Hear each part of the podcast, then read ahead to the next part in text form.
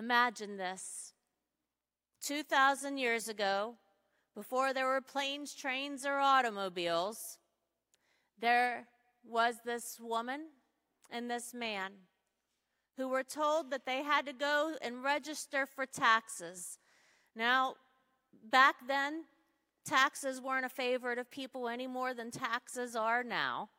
And so they just did what they had to do.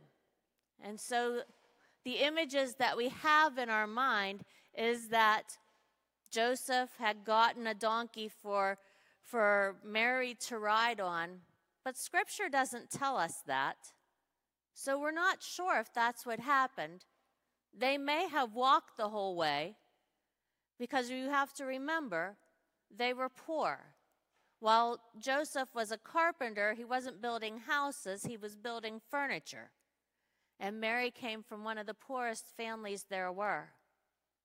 Well, they got there and they found that there was no place for them to stay because, well, they weren't the only ones that had to show up to pay their taxes and to register. And so, as they had registered, they put together this last ditch effort to find a place to stay. And so they stayed in a stable. Now, in our minds, we think of the stables as looking something like this.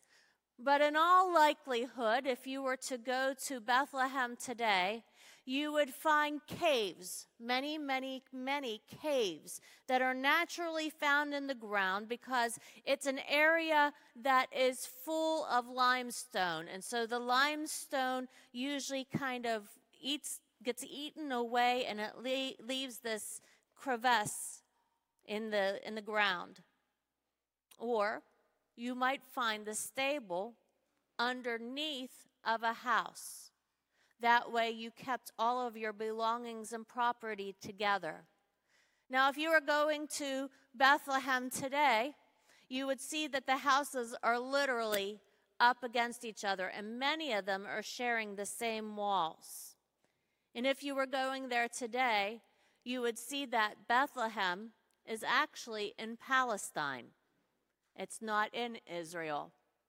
And so in 2017, when I had the opportunity to go to Israel, we went to Bethlehem as well when we went to Palestine. And it happened to be on Orthodox Christmas Eve, which is on January 5th, and the night before our Epiphany, which means the day that the wise men had come.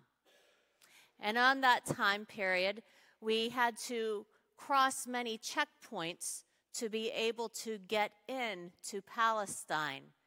And of course, since they were celebrating at the Church of the Nativity, all these people, these pilgrims, had come to celebrate.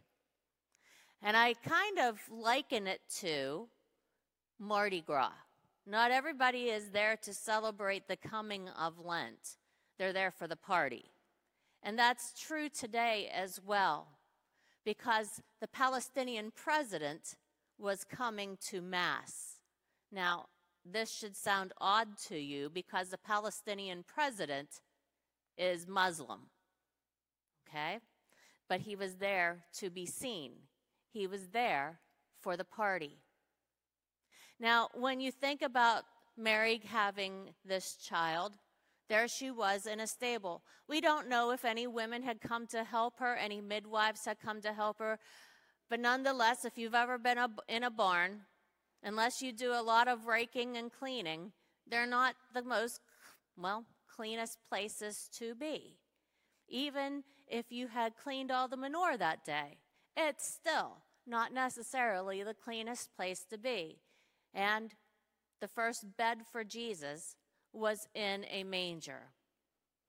And so I'm sure that they were resting when out in the fields, these, she- these shepherds who were tending their flocks, and the way that they tended their flocks at night is they either had stone corrals where they shoot all the sheep into, and then the shepherd would lay across the doorway if he was to rest for the night. Why would he lay across the doorway? Because you would certainly feel a sheep trying to get out and walk across you, right? Or you would feel a predator trying to come in. But I will tell you, out in the shepherd's fields, there's also all these little caves all over the place. So if you are fortunate enough to have a cave to shoot all of your, your sheep into, that's where they went. And you still, if you were a shepherd, laid across the doorway. That way the sheep wouldn't get out and the predators wouldn't come in. Now, I want you to know something about these kinds of angels that come to share good news. They're not quiet. And they're, well, they would be scary for just a regular, normal human being.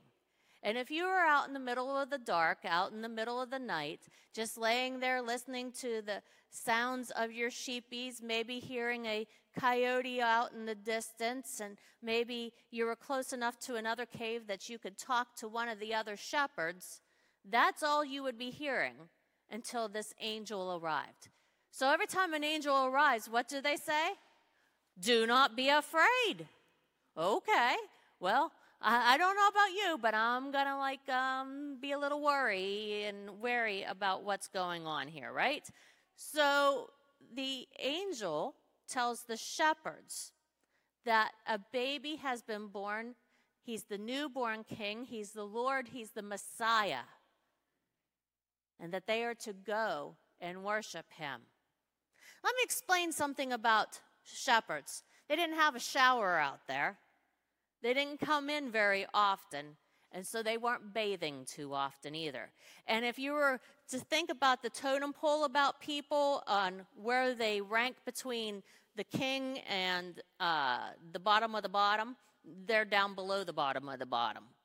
They're smelly and they're uncivilized, if you will. I kind of like smelly people who are out in barns. I like to go out in the barn myself, but you know, that's just the way things are. They were the lowest of the low. And God chose them to be the first ones to get the birth announcement. And so they listened. They listened to the heavenly host, this heavenly choir that came to sing. Wow. Could you imagine?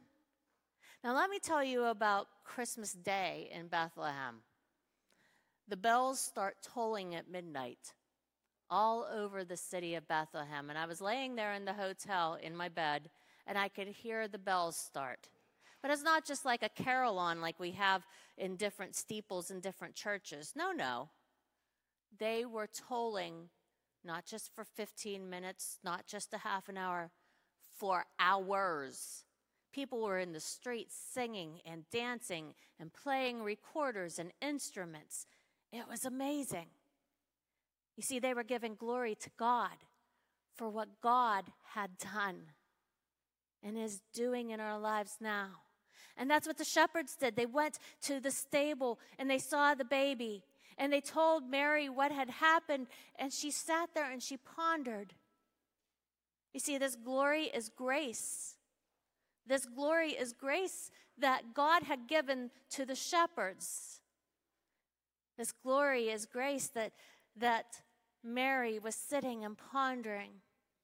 And this glory is grace for you and for me. Because, like I said to the, to the young ones a little bit ago, I don't know about you. Well, I do know because I'm one of you. I sin too.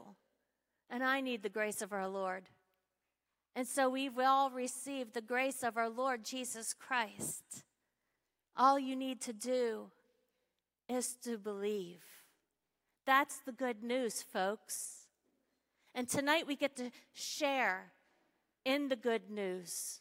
We get to share in Holy Communion and remember that He had given Himself for us. A few years ago, I was part of a cantata, and we were having our final dress rehearsal. And there was a quartet that was supposed to open for the cantata. And the only songs that they were singing were songs about Jesus' death and resurrection and what he meant for us. And the cantata we were getting ready to sing was for Christmas. And so the director was just having a canary over this. Well, I said to her, It's okay because you can't have one without the other. You see, that's why Jesus came into this world to give each of us grace. He gave the gift of His life for our lives. That's good news. And so, in this church, in the United Methodist Church, we practice an open table, which means everybody gets to be served communion. Everybody gets to be part of the body of Christ. All you have to do is live into that grace. That's the good news. So let us pray. Lord God, I thank you today for the good news of Jesus Christ, the most perfect and glorious gift that was ever given, for it is the gift of his grace and his love, and it endures forever and ever for each of us. We praise your holy name tonight, and we live into your kingdom today. We pray this today in Jesus' name. Amen.